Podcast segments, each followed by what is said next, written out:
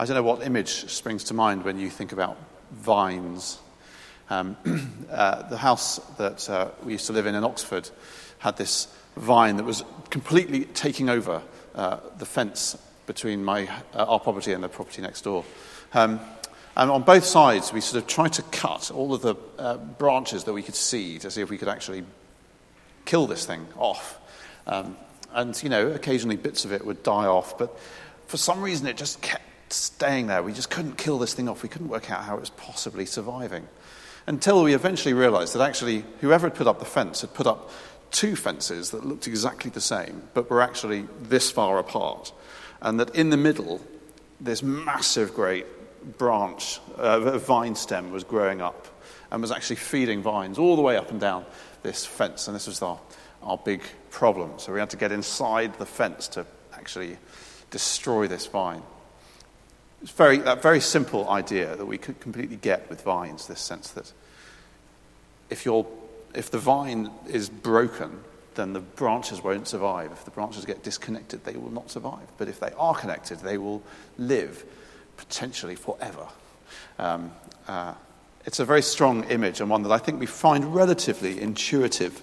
Um, that sense of, of uh, us remaining in Jesus as our vine. Um, um, of course, the vine that I talk about is quite different from the vine that Jesus would have had in his mind. He would have had a grapevine in mind. Um, and of course, the crucial difference there is that a, a grapevine is there in order to produce grapes. Um, and, uh, um, and so this whole story moves towards this question of fruit. What is the fruit uh, of our lives? Um, and I suppose the question that one immediately asks of this passage is well, what does it mean by fruit? And, and for now, I would encourage you just to think in terms of the fruit being everything that points towards the glory of God in our lives. So, whether that's in action or in our maturing of character, um, all, everything that points towards the glory of God and brings glory to Him constitutes the fruit.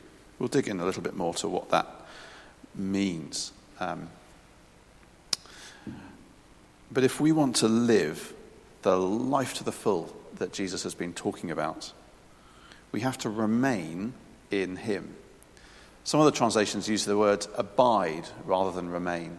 And in some ways, that's a slightly more ethereal word um, that we don't use that often in day to day life. But on the other hand, it's something that gets under the skin of the name, um, of, the, of, the, of, the, of the image very well. Um, remain has the feeling of, of a state, whereas dwell or abide captures that sense of place. Um, it's, it's, less that Jesus is telling us to remain in a state, stay as you are, remain. It's more that he is telling us to remain in a place, remain in Jesus. Uh, it's the same word that would have been used for dwelling in a place. Um, so, in some ways, this is Jesus encouraging us to make our home in Him. Um, let me just point out a couple of things as we get going that are slightly striking about Jesus saying this. Um, the first is that, of course, if you've been reading the story up uh, so far, and if you've been getting the Lent readings, we've landed at just the right place.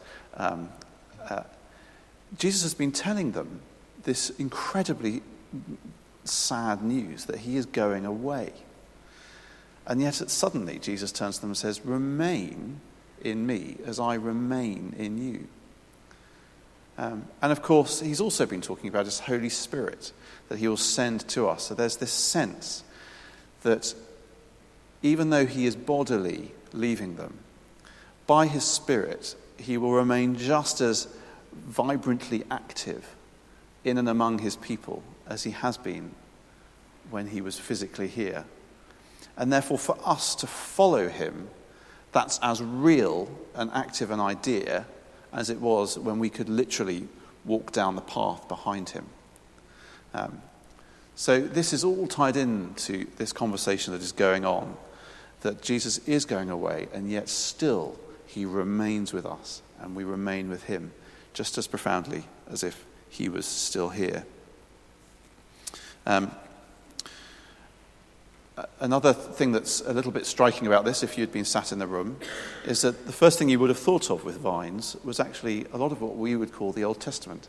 Um, the, uh, the, the, the, people of Israel are described as of the vine a number of times uh, in the Old Testament. Um, and uh, um, you could look at Isaiah chapter 5 as an example of where you might find that. Um, and it's generally associated with them failing to produce any fruit um, and therefore falling under God's judgment as a result of that. And Jesus, in saying he's the new vine, is saying that he is the new Israel. He is the one that bears the fruit which Israel had failed to bear. Now, bear with me on this. I'm going to get a tiny bit technical just for a moment or two. If that, if that fills you with boredom, then that's fine. Have a snooze, and I'll click you back to attention in a minute. Um, there's, it's a very strong theme in John, is this sense of Jesus replacing things that we've associated with the story of Israel, replacing the water. He is the water, he is the bread, he is the shepherd. These are all Old Testament ideas that Jesus in himself replaces. And we've talked about how that means that we are therefore the new Israel, the new people of God. But in some ways, it's not quite that simple. It's, it's more that Jesus himself is the new Israel. It is him that fulfills what the people of Israel were supposed to do. They were to be a blessing to this world, and they failed effectively to be God's blessing. Jesus is that. We get to be included in the people of Israel under him, within him. Um, there's that sense of our inclusion is entirely an act of grace, of God's grace at work in us. Yes, we are to be a blessing. Uh, but that being a blessing is simply becoming what we already are in Christ.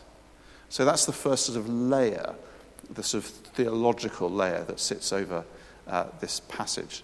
And if you've been remembering the story so far, what we've seen, especially in the Pharisees, is people who would immediately own the identity of being the vine of Israel but have actually shown themselves to bear no fruit. There's no love in their lives. They're not caring for the people. They're just full of pride. Um, and the first application of these, the phrases that Jesus uses that are quite judgmental, that sense of, you know, if you're not bearing any fruit, you'll be thrown into the fire and burned. That actually is firstly aimed at the Pharisees. It's saying, if you think in your pride that somehow you get to be part of this new Israel for some other reason, you're wrong. If you're not bearing any fruit, you're showing yourself not actually to be plugged into the vine, not actually to be part of this vine. And therefore, of course, you're just showing yourself, then therefore God removes you from it. Now, there's some hard ideas in there, um, and we can talk about that afterwards if you'd like to. Um, but the point there is simply um, that by God's grace, we get included into this vine. Um, and, uh, and that's the end of the technical stuff. So, back with me if you had drifted off. Um, I'm going to take you through. It, it, it, would be easy to over allegorize what Jesus is saying here that the, the, the pruning means this, the fruit means this, the vine means that. I'm, I'm, not going to try and do that because I think it's a more organic image, so to speak, than that. Um, but I'm just going to point out six things um, that I think are, are embedded in this, uh, in this image that might help us think about how we live the Christian life. Um, and with each one, I'm going to talk for a moment or two about them, and then I'm going to give you a little bit of space to chew it over and work out what it looks like in your own life, okay? Uh, so the first um, is simply this um, that it is an image of purpose. Um, there is that sense that we are expect we expect in our lives to bear fruit. We are to expect to bear fruit. Now, specifically in this passage, um, uh, it seems like the primary application of that is love. So the passage is basically divided down the middle. The first half is this image of the vine, and in the second half, the vine language disappears. And he starts talking lots and lots about love. The primary fruit, it seems, is love. But there's all sorts of things that he says that suggests that he's thinking more than that as well. So we might think of that love as the most important fruit, but actually it can include anything in our personal development and in our actions. Um, but it is about purpose. We are supposed to bear fruit. So let's just have a moment of quiet and let me ask you a couple of questions as you reflect on it for yourself. What, what might that mean for you today? What fruit do you want to be seeing in your own life? How are you becoming like Jesus? And how are you bringing the kingdom in word and deed to those around you?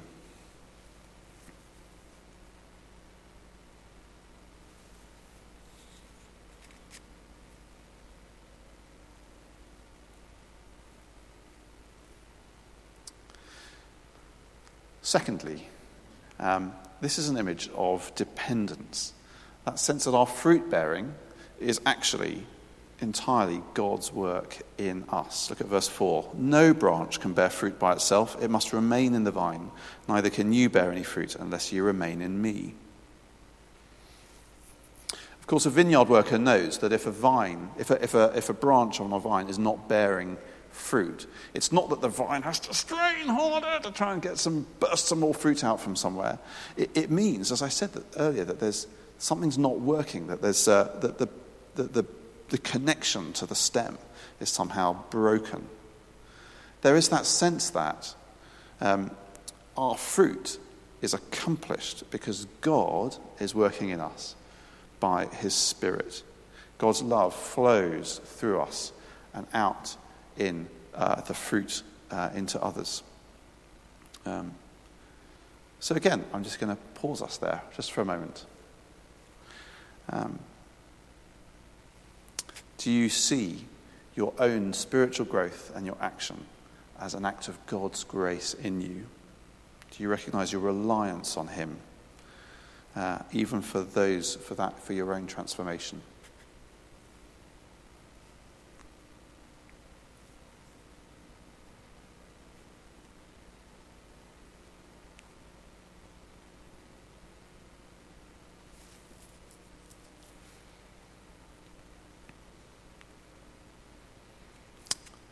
Thirdly, then, this is an image of joy. The whole point, the whole direction of this uh, is towards our joy in God's glory. So, verse 8 says this This is to my Father's glory that you bear much fruit. And then, verse 11 um, I have told you this so that my joy might be in you and that your joy may be complete. Whatever you think will bring you joy. Bearing fruit uh, as remaining in the vine will bring you more joy. Um, it's, it's a joy that is of God, it is embedded in God, it is His perfect joy. Um, there's an American uh, author and speaker called John Piper that puts it this way God is most glorified in us when we are most satisfied in Him. I'm going to read that again. God is most glorified in us when we are most satisfied in Him. There's a, there's a certain, there's that sense in which God is involved in the work of changing our affections to make His glory our greatest joy you know, vineyard workers, again, know how easily vines get out of control. And when a vine is not cared for, what happens is there's lots and lots of growth, but it's all in leaves and branches. And actually, the, the fruit itself loses out and misses out from, the, from the, all the nutrients that are coming up from the soil. Um, so we have in this story this sense of God pruning us. Um, he removes the growth in us that is heading in the wrong direction, that is causing us to invest in the wrong things, that is placing our affections in something other than God's glory. Um, and I think we, that's how we need to understand this promise that we see in verse 6, that's also in verse 16, that ask whatever you wish and it will be done for you. That if our joy, if our desire is for the glory of God, that's where our joy is located. That is the context in which we are asking. That is, that is, that is the over, overarching idea of our prayer. You could say that every time you pray, um, can, can you generalize your prayer into what Jesus prayed, which is, May your kingdom come? So, again, let's be quiet uh, for a moment. What is there in your life uh, that you are investing in that is actually a distraction from the fruit? Uh, what is it in your life uh, that you are trying to draw joy from other than the glory of God? Can you tell yourself that there is more joy in God?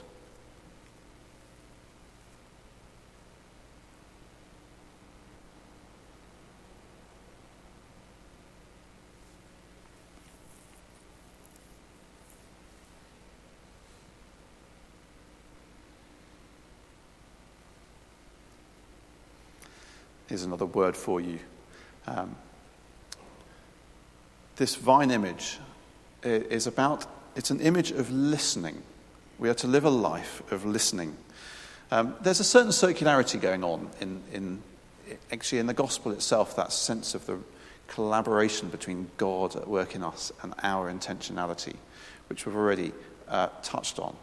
Um, but there is that intentionality. This, this passage is still a command remain in me.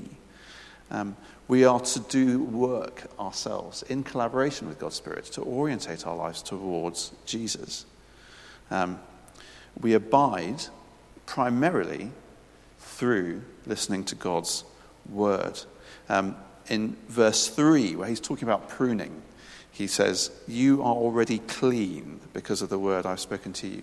Now, actually, the words uh, prune and clean are um, basically the same word. That what he's saying is to his disciples, God is pruning you, but he prunes you by the hearing of the words of Jesus, primarily. Um, the, the, God, God's tool for orientating our lives towards his affections and his glory is His word in the scriptures. So, again, let me encourage us to be quiet for a moment. Let me simply ask you this Do you give time to listening to Jesus speak uh, in His word?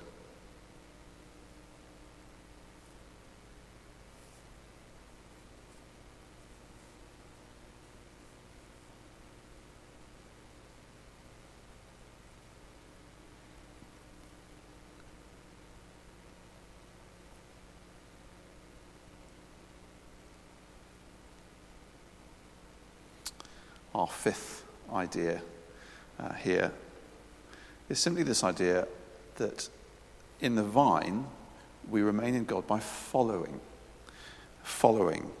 Um, we abide in Jesus by putting his words into action. It's not enough just to listen and hear them, but actually they have to be transformed into action. And there's, again, there's this sense of circularity um, that our affections shape our actions, but actually also our actions shape our affections. Um, we learn to love God's glory by working towards it uh, in action. Um, verse 10 If you keep my commands, you will remain in my love, just as I have kept my Father's commands and remain in his love. Now, Jesus is not saying there uh, that, you know, uh, I'll love you if you're good. um, it's clear from multiple passages that that's an idea that Jesus abhors. That's completely contradictory with all that he has been saying. Um, and I'd rather put it this way uh, that following Christ is about a love relationship. And if we completely ignore what someone that we love says, that relationship gets injured, doesn't it?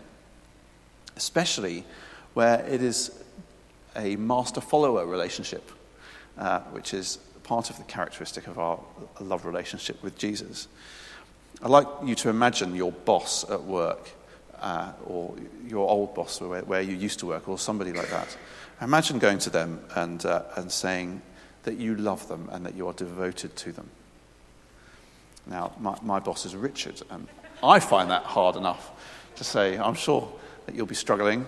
Um, but imagine, imagine saying that to them, and then imagine leaving their office and doing absolutely nothing that they've told you to do. That would be a complete contradiction, uh, wouldn't it? Um, there's simply that idea that we express our love for Jesus uh, by following him, by obeying him. So, again, I'll just invite you to be quiet for a moment. In what parts of your life are you not choosing to follow Jesus? Are there ways in which you act to shape your affections to find joy in something other than God's glory?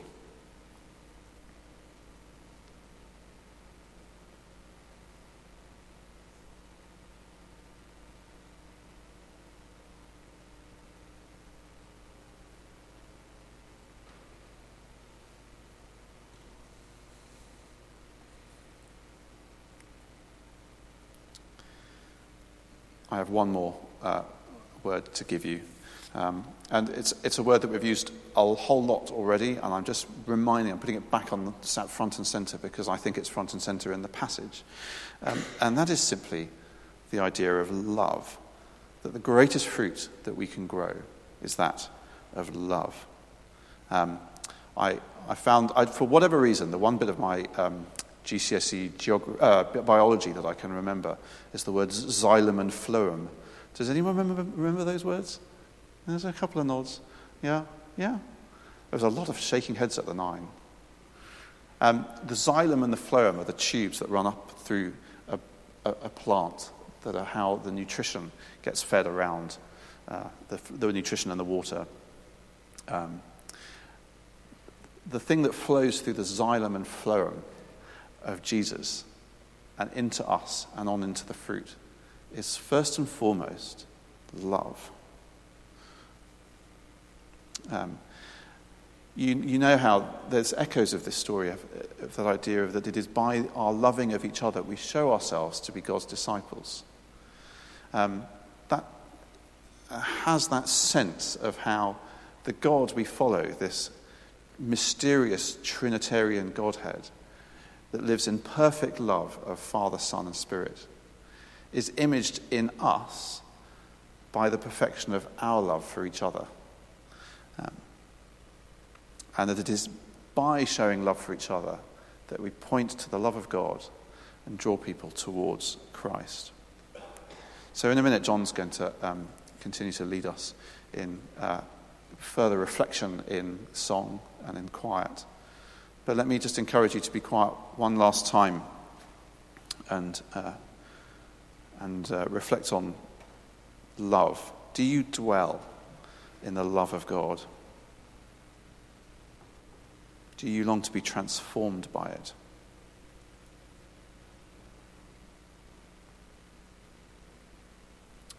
How are you seeing your love uh, transformed and growing for others?